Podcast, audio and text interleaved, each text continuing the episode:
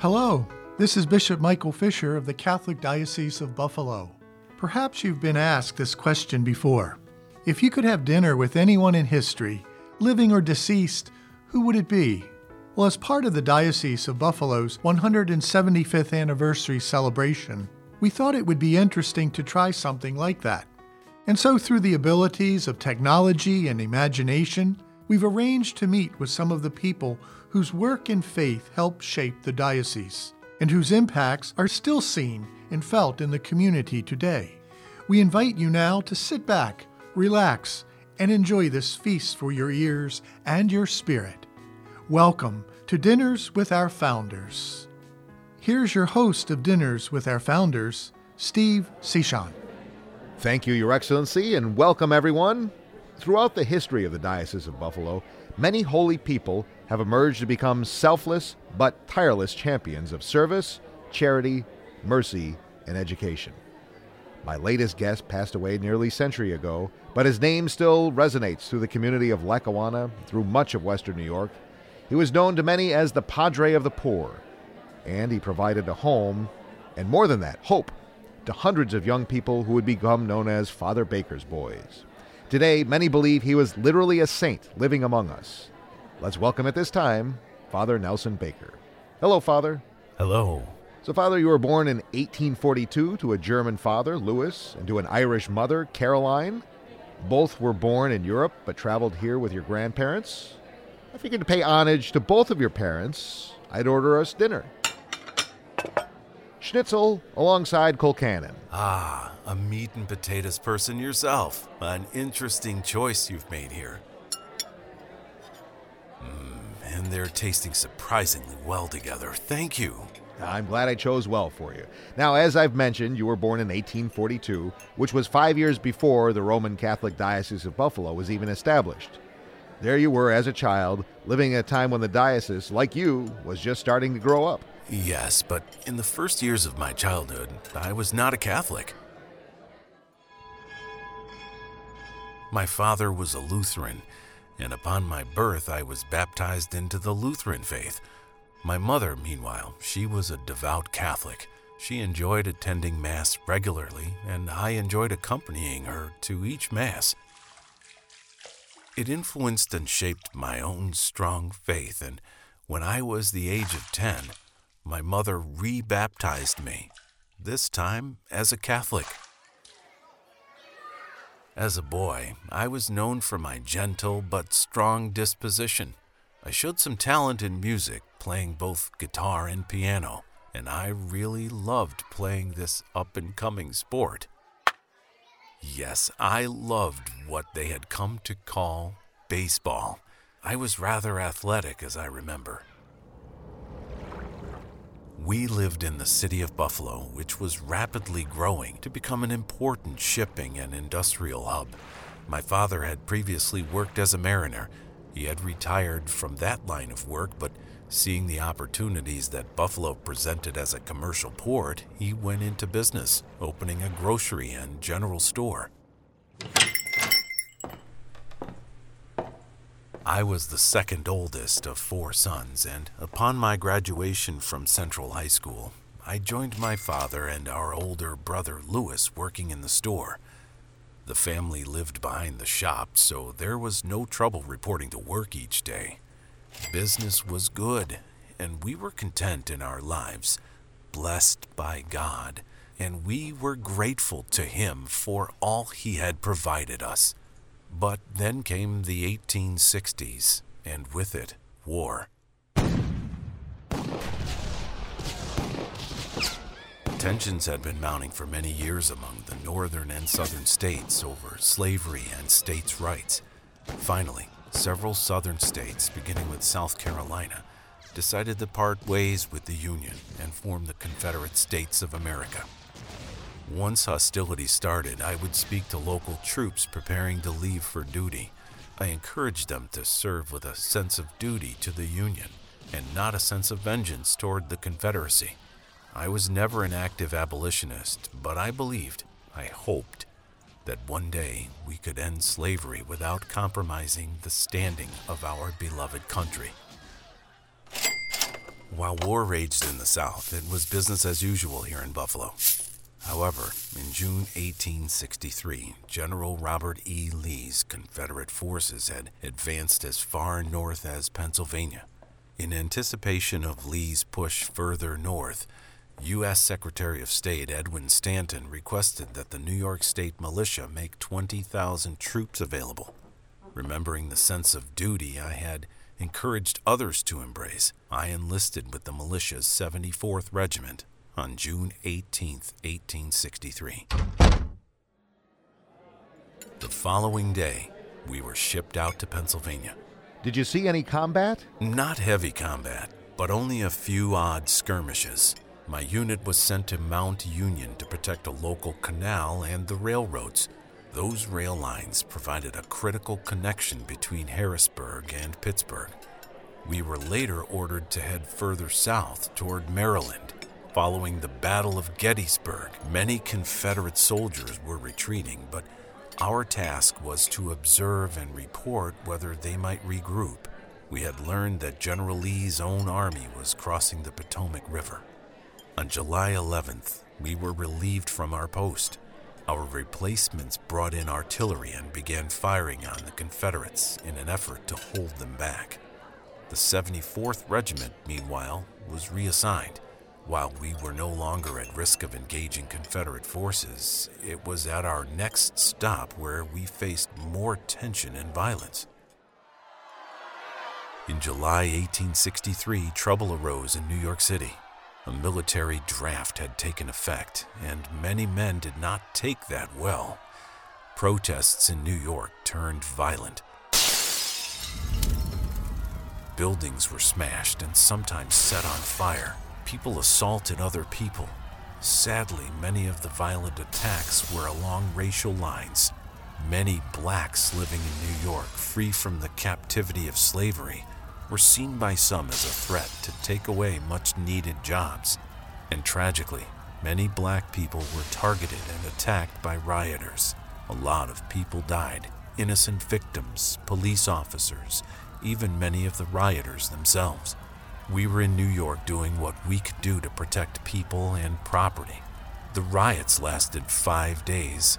Once calm was restored, my comrades and I were able to return to Buffalo and on August 3, 1863, we were mustered out of service. After I got back home, I returned to work in my father's store. It was good to feel a sense of normalcy again.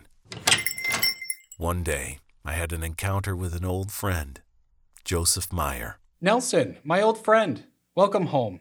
It's great to see you again, back in Buffalo, safe and healthy. Joseph, it's great to see you too. Indeed, I am certainly glad to be back among the comforts of home, sleeping in my own bed instead of on a cot or even on the ground when we had to. and I'm sure the food is much better too. that certainly goes without saying. But tell me, Nelson, now that you are home, what do you see yourself doing? What do you mean? I'm sure you've noticed more workers are being hired for factories, including here in Buffalo. Indeed. We are in an ideal location to do business with cities east of here and west along the Great Lakes. And there's great potential. I mean, do you really see yourself just working for your father's store for the rest of your life? Certainly not, Joe. But with all due respect, I don't really have a plan just yet for what to do. Well, I do. I am looking to open a feed and grain business. There's a space on Washington Street that's available, and it's the ideal place to set up. But I need the right help to make it succeed.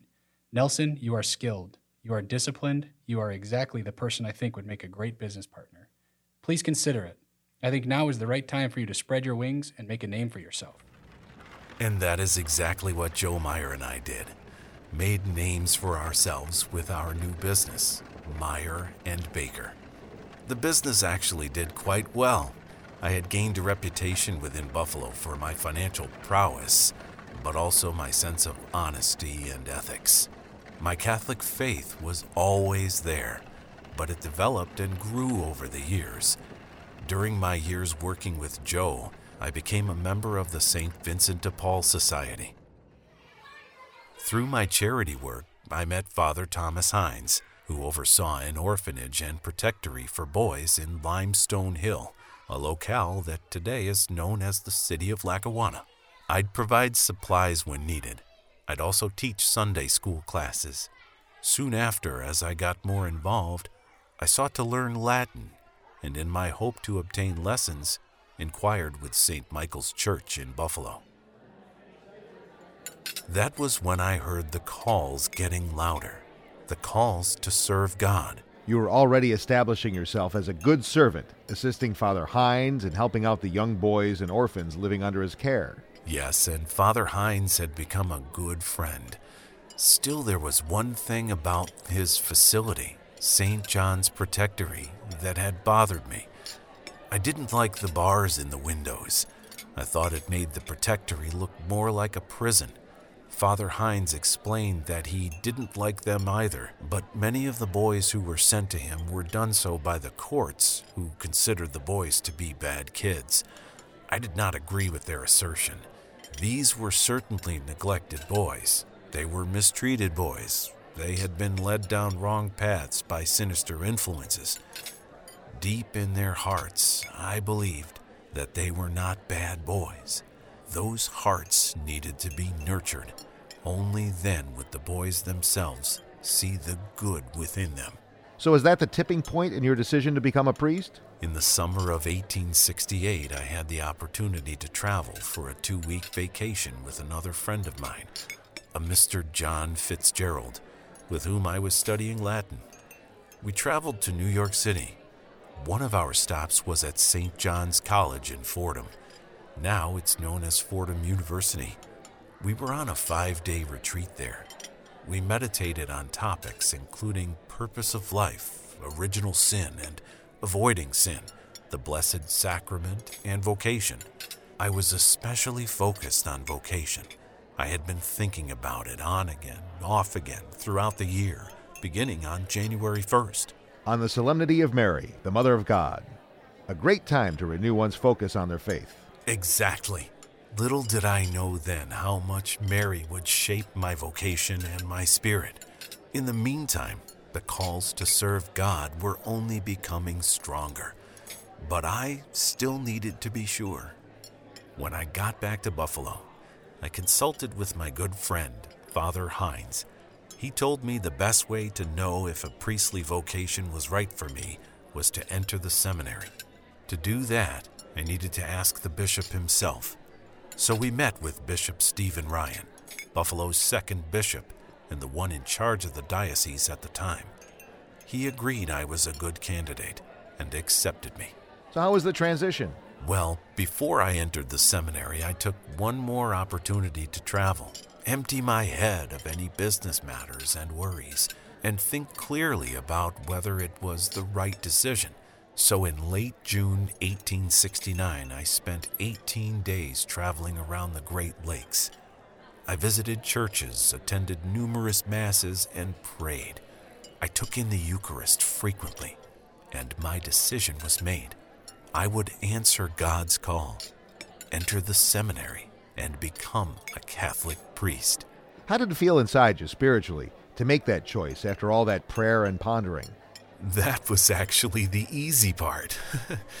yeah, the hard part was yet to come informing those close to me. The first person I told was my mother. She was the one who continued to live in Catholic faith all those years, and she was the one who brought me into the faith. When I told her of my decision to become a priest, she wept with joy. She had prayed one of her sons would consider priesthood. My father and brothers, meanwhile, were more puzzled and apprehensive. They couldn't understand why someone like me, with my business skills, savvy, and success, would cast that aside. Why wouldn't I marry and start a family and raise heirs to one day take over my business? They didn't agree with my decision, but they accepted it. And then I had to inform my longtime business partner, Joe Meyer. You're going to what? You can't be serious. You don't mean it. Yes, Joe, I really do mean it. I intend to enter the seminary. I've heard it in my heart, the call to vocation, and I must act upon it. But you're 26 years old. You're too old to begin studying for the priesthood. Lest we forget, I have already been studying Latin for some time now. Sure, but then you have all those other subjects, like theology and whatnot. I appreciate that this will not be easy, but Bishop Ryan feels I can do this, and so too does my spirit. I want to do this. Do not worry, my dear friend, for I do not intend to just jeopardize this business. My brother, Ransom, is a capable worker and would be the ideal choice to take my place. You will continue to do just fine. I will miss our partnership, my friend. And so, on September 2nd, 1869, I began my vocational studies at Our Lady of the Angels Seminary on the campus that you now know today as Niagara University. I fit in remarkably well. I was much older than my classmates, as many as 10 years older than some. Perhaps it was because of that that I seemed to naturally assume leadership roles. Academically, I excelled.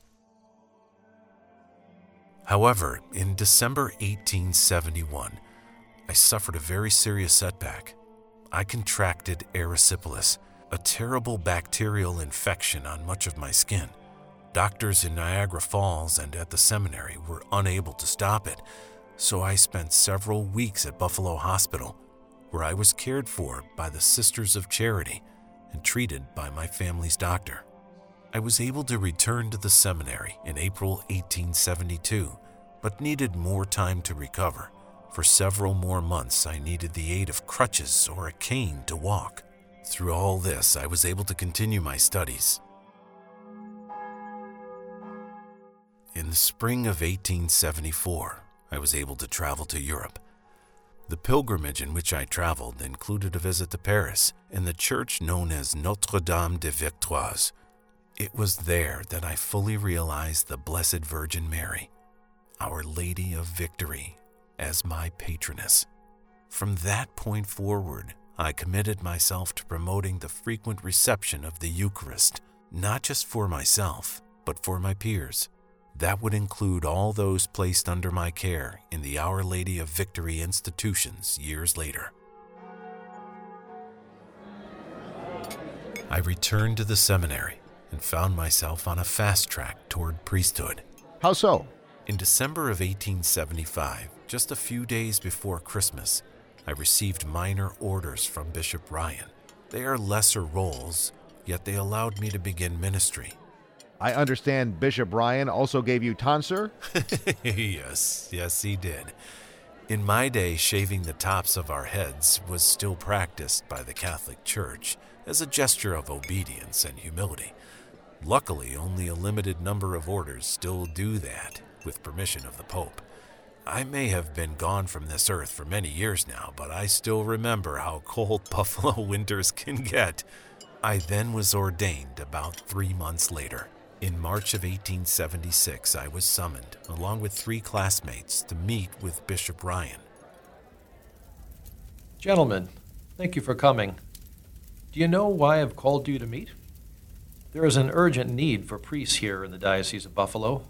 Mr. Baker, Mr. Lasher, Mr. Long, Mr. Lee, you have all been exceptional students and strong in faith and devotion. While I in the seminary would certainly have preferred to celebrate your ordination along with your whole class, the need for priests compels me to accelerate your schedules. The four of you shall become priests this month. On March 19, 1876, the feast day of St. Joseph, I became Father Nelson Baker. Such a fitting day, as we were ordained inside St. Joseph Cathedral. My family was there.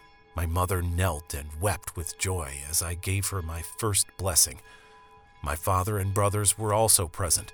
While they still did not entirely agree with my decision to pursue the priesthood, they respected my decision they were also there for my first Mass, said three days later.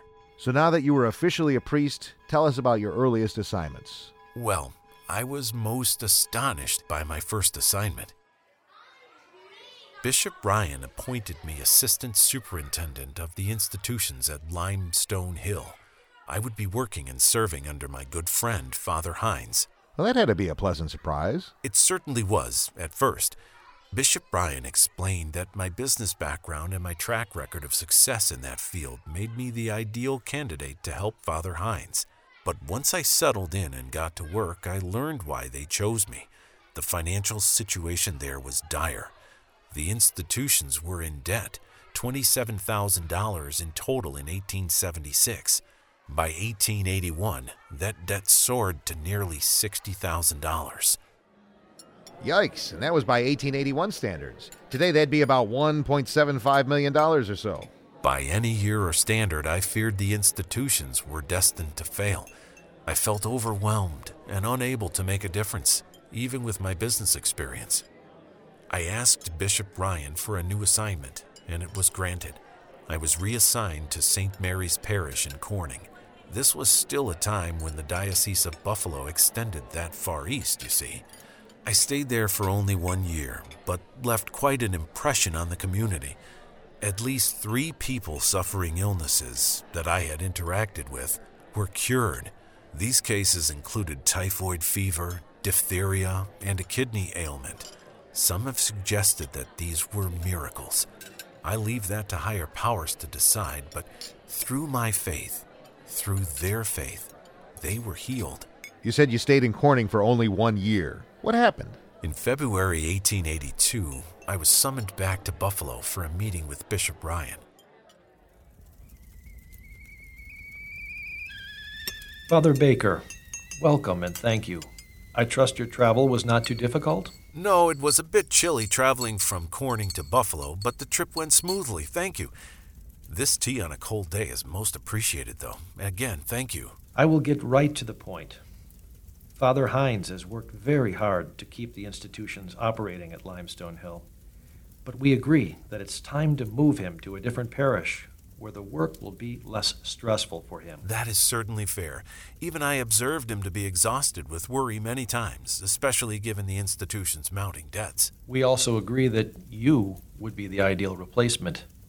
I know it's a big task, but we both have faith you are capable of handling it. And so there I was, the pastor of St. Patrick's Church and superintendent of St. John's Protectory and St. Joseph's Orphan Asylum. While I entered my new role worried about the debt, I prayed and relied on all the enthusiasm I could muster to do what Bishop Ryan entrusted me to do. It wasn't long before I'd have to address the institution's debts. In fact, just a few days into my assignment, I was visited by several businessmen and creditors to whom we owed large sums of money. There was no avoiding it, and so I welcomed them inside. Gentlemen, I know why you are here. What I do not know is what sort of discussions you may have had with Father Hines. We do not know you either, Father. But understand, we need our money that is owed to us. We understood Father Hines' situation and were willing to be as lenient as we could be, but perhaps we let things go a little too long. We need our money, and we need it now. I see. You are all in agreement with this? I'm afraid we are, Father. Please understand, this is about business. We have many other interests to serve, and in order to do that, we must make sure that outstanding debts here are settled. Wait just one moment. You look quite familiar, Father. I didn't get your name when we arrived. Baker. Father Nelson Baker. Aren't you the same Baker who used to be business partners with Joe Meyer, that feed and grain company on Washington Street? I am that man, yes. And I remember you. We did business together. Indeed, we did. And I remember you now. I also remember you were a man of integrity and good word. Listen, if you can assure me you can begin repaying my debts in the reasonably near future, I'm willing to be patient just a little while longer. Thank you. That is very kind, and I will make good. What about the rest of you? Very well. Return tomorrow, and I will settle your accounts.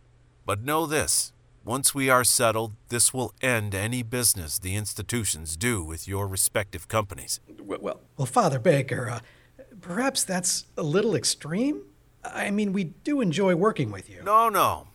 Business is built on mutual trust, but if you cannot take me at my word that I will pay you back gradually as I can afford to, then I cannot necessarily trust you as long term partners. Good day, gentlemen. I'll see you tomorrow. That afternoon, I went to the bank and withdrew all my savings from my own business years so that we could pay bills and save the children from going hungry. The following morning, when the creditors returned, a handful of them still wanted to be paid in full, while a few, like their counterpart, had a change of heart and decided to accept only a portion of what was owed and allow me more time to make good on their balances. That provided the institutions some temporary relief. I still needed to figure out how to pay off the remaining debts and still have a sum of money to care for the needs of those in my care. One night I knelt in prayer in St. Patrick's Church, and in my prayers, I recalled my visit to Paris, to Our Lady of Victory. I recalled how those who seek her help are never ignored. I recalled the prayer, the Memorare, which I would have recited in Latin, but in English it goes like this Remember, O most gracious Virgin Mary, that never was it known that anyone who fled to your protection, implored your help, or sought your intercession was left unheeded. Inspired by this confidence, I fly unto you, O Virgin of Virgins, my Mother. To you do I come, before you I stand, sinful and sorrowful. O Mother of the Word incarnate, despise not my petitions, but in your mercy hear and answer me. Amen. It was after those prayers that I decided to place the institutions and my work under the patronage of Our Lady of Victory. It also gave me the idea to form an association of Our Lady of Victory. You established the association in 1883, and you were something of a pioneer by initiating a direct mail solicitation campaign. It was certainly ahead of its time in the 1880s. Nowadays, people seeking donations have databases and address lists already available, but you had to start from scratch. How'd you pull it off? I began by sending letters to postmasters, not just in Buffalo and New York State, but all over the country. I wrote postmasters asking them for contact information for local Catholic women who might be willing and financially able to provide support for our ongoing ministry with orphans and wayward boys. And the postmasters replied? Many of them did, astonishingly. And once I obtained contact information for potential donors from these postmasters, I was back at my desk. I would then write to each Catholic woman one by one, explaining to them what the association was and how their membership would support our ministry. Membership was only 25 cents per year, and I further asked members to agree to a daily recitation of the Litany of Our Blessed Lady of Victory. I also encouraged them to pray the Rosary and receive communion regularly. As I saw it, the more people sought the intercession of Our Lady of Victory, the better our chances of keeping the institutions and their ministries afloat. What did members get in return?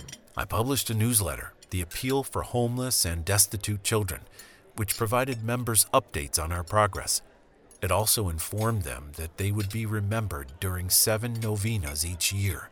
Also at Masses, celebrated not just at St. Patrick Church, but also at a few Marian shrines around the world in France, Ireland, and Italy. And how was the response? Our Blessed Mother was certainly on our side.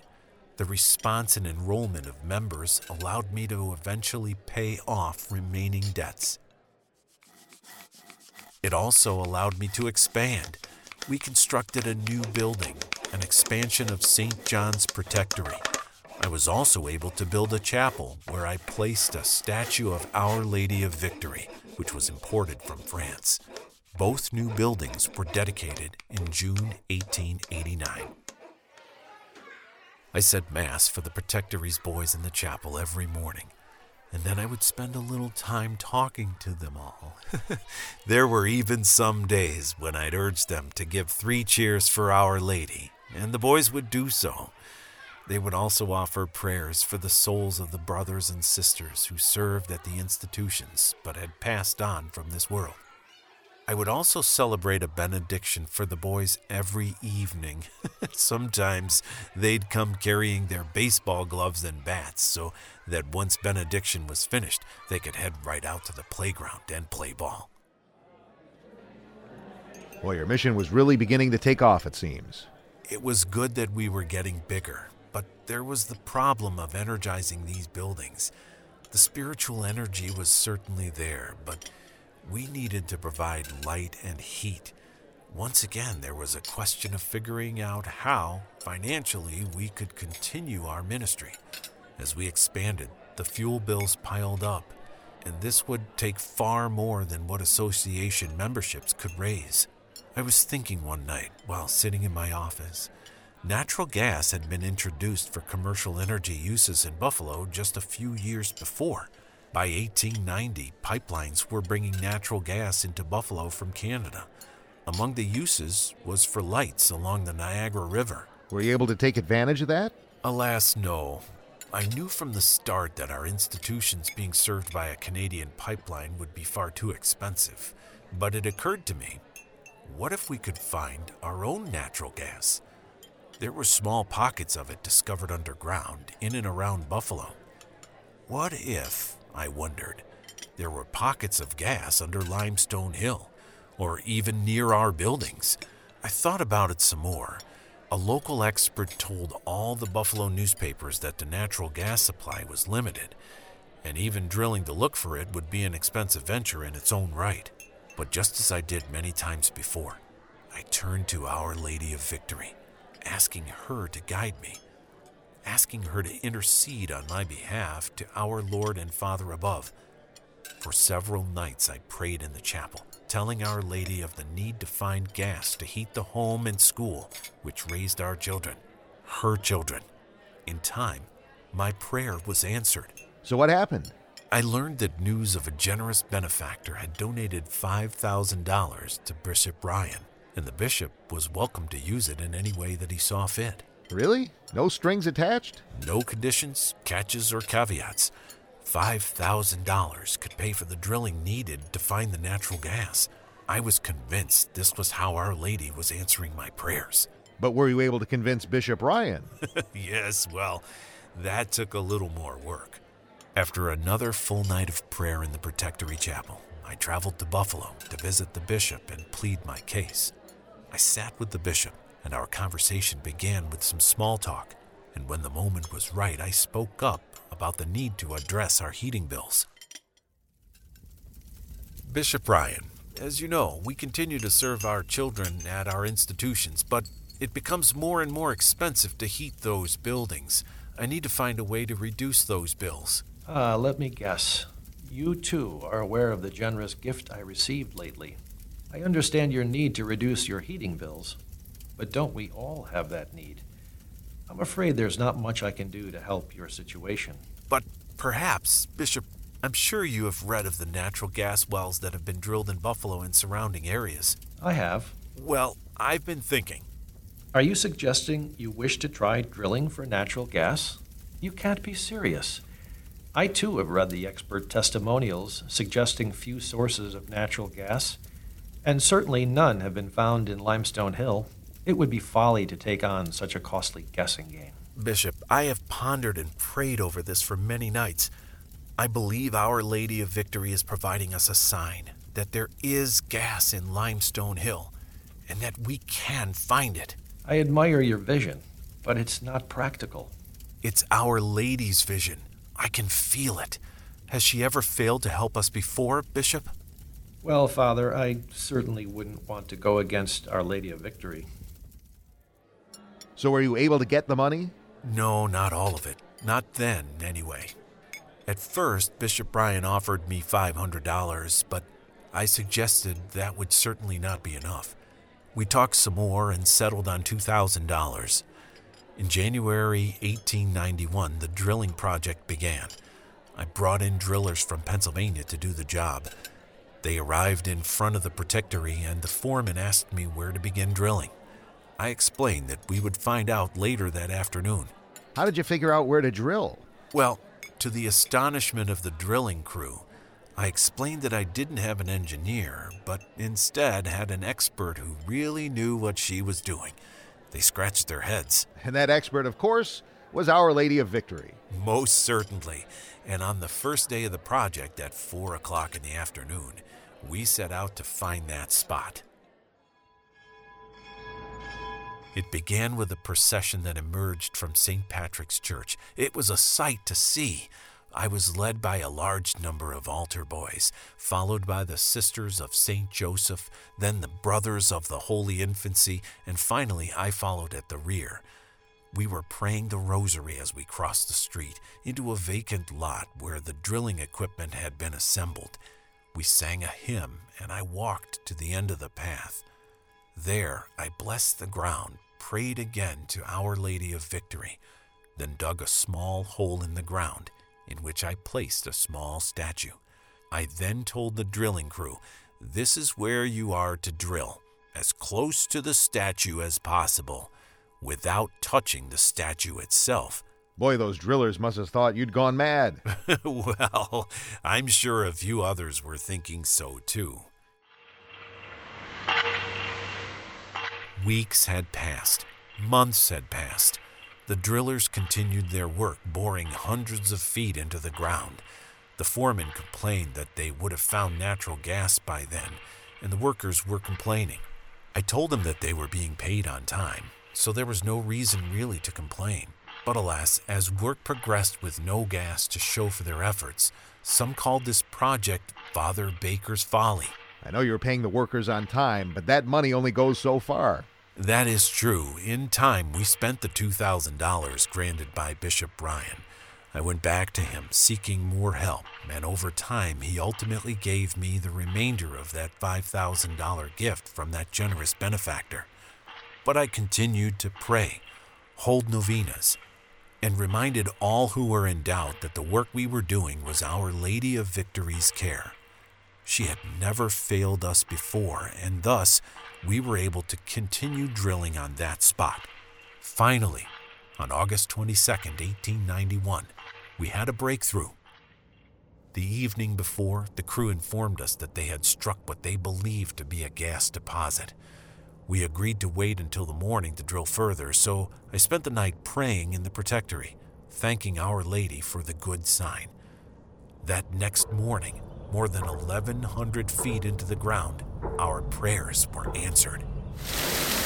The foreman sent a stream of water into the ground to confirm the presence of the gas, and the pressure of the gas shot the water right back up to the surface. There was one serious complication, though. Yeah, as I understand it, there was also an accident involved with this miracle. Unfortunately, yes. Some of the crew tried to hold down the gas, thinking it was a limited amount, as they tried to hold it down, the pressure forced the water and gas to spray in several directions, including towards a nearby forge where the crew would sharpen their tools. The mixture made contact with the forge's fire and. The flames shot dozens of feet into the air. Five men were hurt by the flames. Even three boys, who got a little too curious and got a little too close, suffered some burns. The crew was able to stop the flames and contain the gas supply. Bishop Ryan was notified of the discovery and the accident. He arrived to observe the damage and check on those who were burned in the explosion. Father Baker, I'm glad the patients are all receiving good care by doctors. I'm told they're resting as comfortably as possible under the circumstances. In the meantime, I must commend you for your perseverance and congratulate you on your discovery. I appreciate your kind words, Bishop, but it is not me that you should be praising. It is Our Lady of Victory.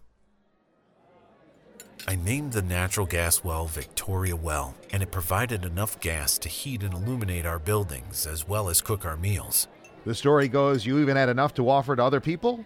Yes, but at first there were unscrupulous people who tried to undermine us. There was one newspaper report in that day that suggested I had been offered $60,000 to lease 200 acres of our property.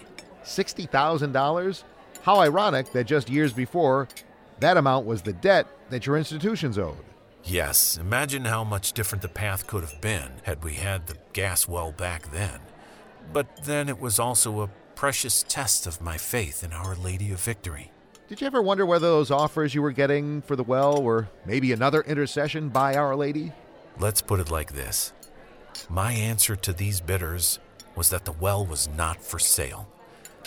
That didn't stop others from trying to take advantage. and even infringe on our precious resource. Some tried to drill not far from Victoria Well with the hope that they could tap directly into it and sell it to the Standard Oil Company, which laid a pipeline not too far away. Thankfully, they were unsuccessful.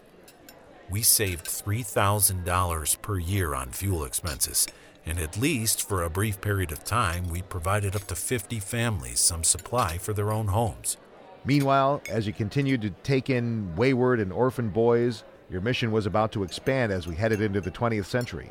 Yes, while the latter decades of the 19th century were called the Gilded Age, for every fortune that was made, there was someone else who was downtrodden, poor, in desperate need of help and care.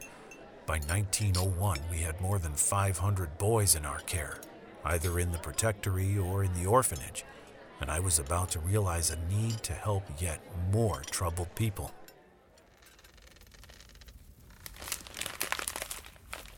One night I was looking through a newspaper. I read a story about the Erie Canal. A section of it was being dredged in order to make it deeper, you see. Workers on the scene made a grim and terrible discovery. They had found bodies or skeletal remains of several infants and toddlers. Investigators concluded that these poor victims were most likely drowned by young, unwed mothers who were disgracefully cast off from their homes but unable to raise their child in poverty. It was a desperate choice, but one they should not have made. The story compelled me to take on the cause and expand our mission to provide safe shelter and care, not only for babies, but unwed mothers. The result was the building and opening of the Our Lady of Victory Infant Home in 1908. It was available to anyone who needed it. If the young mother still decided she could not raise the child, she was able to carefully place the baby in a crib we placed near the door. Neither I nor my peers asked questions. We sometimes faced scrutiny and criticism from the sanctimonious members of the public who felt the woman needed to be punished for her moral discrepancy.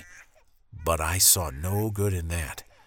What mattered most was that all involved would ultimately be safe. Ah, it became one of my favorite places to visit among our institutions. Each night, as I was making the rounds, wishing the boys good night, I'd also make sure to appear at the infant home. I even helped tuck in a few of those little ones. Every one of their faces was precious to me, and I made sure each little soul received a blessing before I left for the night. Sure enough, our needs only grew, and over the next several years, my next major project was the construction of what became a maternity hospital. It opened in 1919, but in time, to meet the greater public's needs, it became a 275 bed general hospital, Our Lady of Victory Hospital. Your decades of business and people skills served you well. Yes, but more importantly, my never ending faith in Our Lady of Victory served me well. That faith was rewarded when we needed to build an expansion to the infant home, build the hospital, and rebuild the orphanage after a terrible fire destroyed the original building in 1916. Once again, the members of the association came through for you, offering you donations which help you pay off any outstanding costs for all those projects. Thankfully, the association membership had also grown, and that the members too saw the good we were providing through the patronage of Our Lady. And that leads us up to what became your most ambitious project. Here you were, entering the 1920s at 79 years old, but still you had one more goal to accomplish. It was a dream of mine to give Our Lady of Victory, my longtime patroness, an appropriate shrine. My parish had grown considerably, so much so that the church was becoming too small for the congregation. Finally, in 1921, after all the other expansions and reconstructions that needed to be done, I hired architect Emil Ulrich and contractor Edward Jordan to design and plan this grand new church. Once again, there was the question of how to pay for it. I issued a public appeal to members of the association, and by the thousands, they responded with contributions. The shrine was constructed on the site of the old St. Patrick Church next to the Protectory and the orphanage. In 1921, William Turner was Buffalo's bishop, and in August of that year, it was he who helped lay the cornerstone.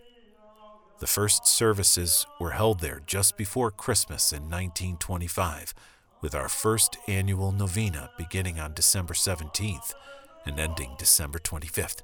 Construction of the shrine was finally completed in May 1926. What gave me great joy upon the completion of this project was that we were not in debt. That's what allowed the consecration to move ahead. Even Bishop Turner was quite surprised when I informed him it was ready. In July of that year, Pope Pius XI elevated the shrine to the dignity of a basilica. The ceremony making that official was held in October of that year. That was also the same year you celebrated your Golden Jubilee of ordination, was it not? It was. I was well into my 80s, but even as I aged, my enthusiasm still held strong. Over my many years of service to God, I'd sometimes join in a ball game or two with the boys. I'd always continue to help anyone who was in need and encourage them to seek the intercession of Mary. Our Lady of Victory had never failed me, and I assured them she would not fail them either. I was approaching my 90s and what would be the final years of my life when my final important mission unfolded. In October 1929, the prosperous so called roaring golden 20s came to a crashing halt. The stock market crashed, to be specific. Thousands found themselves financially busted, destitute, and in many cases, homeless and hungry. Through the early 1930s, Our Lady of Victory's institutions opened their doors, and we served hundreds of thousands of meals to the poor and needy women, children, men who were unable to find work, and yes, the situation was that bad. As the Great Depression dragged on, we were serving up to 30,000 meals per month. We also provided shelter to those who needed it. Alas, by 1936, my health had sharply declined. I was 94 years old, and while I had overcome many other illnesses, our Holy Father decides when time is up. And that year, my time had come. I was called home to the Lord on July 29th of that year. It's estimated that hundreds of thousands of people came to visit your body as it lay in state. The newspapers used a lot of space on their pages to pay you tribute. The Buffalo Times, for one, suggested that you served 50 million meals through the history of your mission. Well, I wasn't keeping account, but it was abundantly clear that there was great need, and I was determined to satisfy it as best I could within my resources. Now, many parents used to tell their misbehaving children, sometimes jokingly, but sometimes maybe not, that if they didn't straighten up and start behaving properly, they'd send them to you.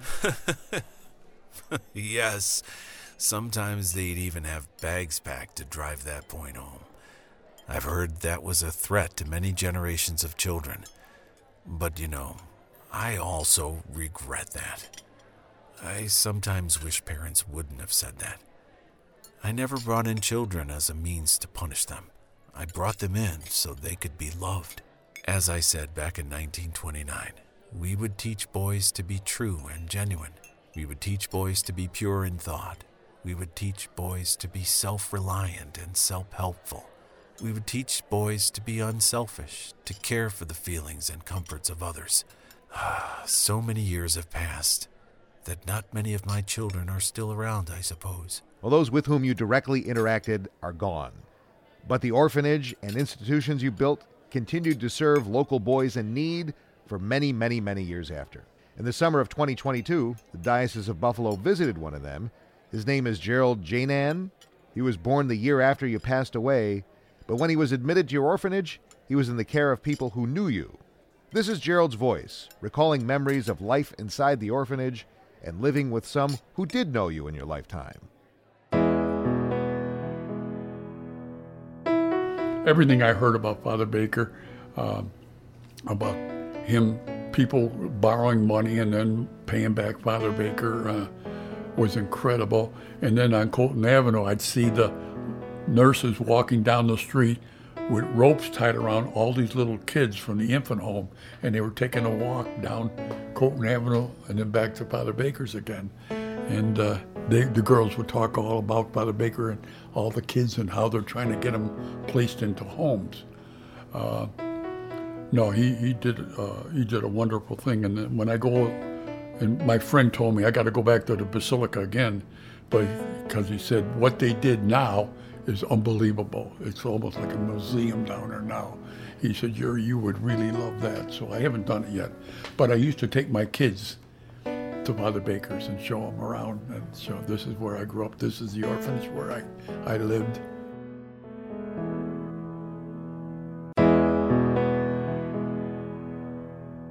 Well, I think if, if Father Baker didn't have that orphanage, uh, probably more abortions would have happened because there were no place for World War II was was critical. That's that's what I kind of emphasize to my kids, you know, my grandkids that, you know, uh, praise God that we're Catholics and Christians and that we know those 63 million babies are gone, you know, and uh, and uh, I, I thank the good Lord every day. My daughters are so incredible they're always here. They're always there to help me. And uh, God has blessed me and blessed me with good friends from Father Baker, too. We remain close. The community hasn't forgotten you. In fact, there are many who feel strongly that you should be canonized. It would be absolutely wonderful to have someone like you from Western New York be immortalized as a saint, especially in our lifetime. well, I am flattered by your assessment. But in my life, I was merely a humble servant of our Lord, tending to his people in need. And I remain a humble servant of God who will never dare to state whether I'm worthy of such honor. Perhaps it's fairest to say, if it is meant to be, it will be through the intercession of Our Lady of Victory, just as it was with everything I accomplished in my life. Well, that's fair enough. In the meantime, looks like we've both finished our meals. I've really enjoyed your company and your story. Perhaps you and I should have some coffee and dessert. That would be lovely. While we do that, let's go back to Bishop Mike for his personal reflection on Father Nelson Baker and his significant impact on the Diocese of Buffalo and the Western New York community.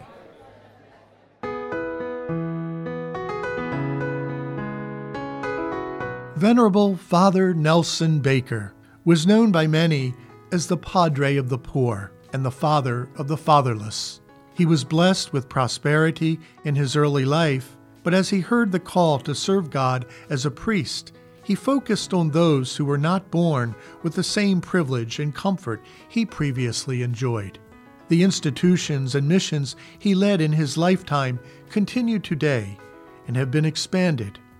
At what is now known as Our Lady of Victory Human Services, there are a wide range of programs offered to those who need it. These include residential services for people living with interpersonal, emotional, psychiatric, social, family, or educational issues. Our Lady of Victory also provides community based services, education, foster care, a group home program for young expectant mothers and their children, and more. Nearly 150 years after Father Baker was first ordained, his legacy lives on a legacy of helping those most in need of help, and in doing so, providing them hope. Let us also remember another valuable lesson from Father Baker's life. His faith in our Blessed Lady of Victory reminds us that those who seek her intercession do not go unaided. I hope you've enjoyed this episode of Dinners with Our Founders. Thank you for listening, and God bless you. You've been listening to Dinners with Our Founders, imagined one on one conversations spotlighting the lives of some of those who shaped the Roman Catholic Diocese of Buffalo throughout its history. This program was conceived by Patrick Beakey and produced by the Department of Communications of the Catholic Diocese of Buffalo. Voice talents participating were, in order, Bishop Michael Fisher as himself, Steve Cichon as your host, Gregory Tobin as Father Nelson Baker, Mike Allaire as Joseph Meyer, David Kirsten as Bishop Stephen Ryan, Tom Lucia and John Pitts as the creditors. Special thanks to Gerald Janin and his family for their cooperation and participation, and special thanks as well to Jane Rose for her assistance with sound engineering. I'm Michael Mroziak, the show's writer and producer. Thank you for joining us for Dinners with Our Founders.